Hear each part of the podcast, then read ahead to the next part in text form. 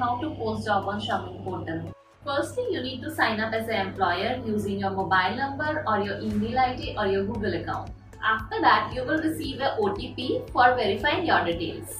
Now you can directly go to the dashboard and can complete or edit your company's profile.